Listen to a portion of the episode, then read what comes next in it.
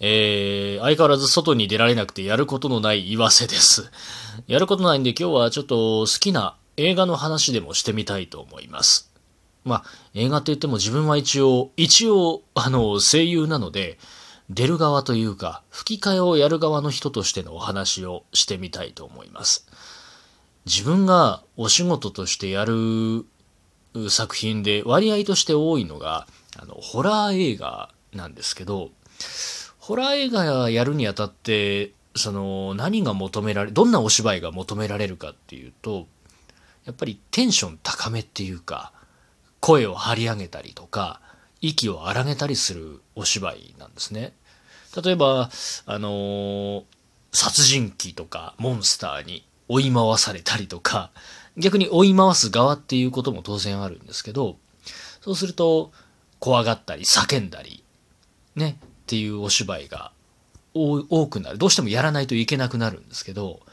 一番大事なのが、やっぱり、断末魔。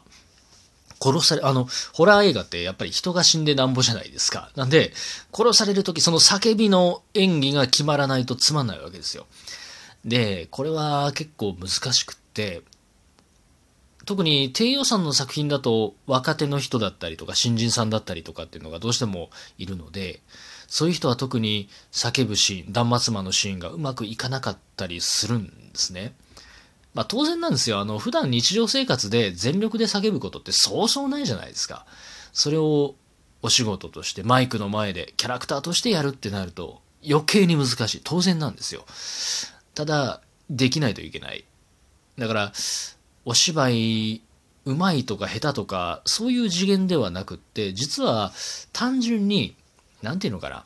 喉が痛くなるまで声を張り上げる経験っていうのが、実はすごく大事なのかなと思ったりします。でもそれってなかなかできる機会ないです。あの、例えば声優の養成所とか専門学校とかに通ってても、そんなお芝居することってそうそうないと思いますから、もし、もし声優に興味あるとか、あの、目指してる人がこれを聞いてるんであれば、人から、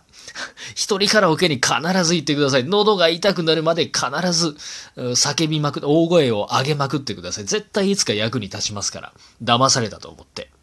喉が痛くなるまで大きい声を出せば、ストレスも解消できる。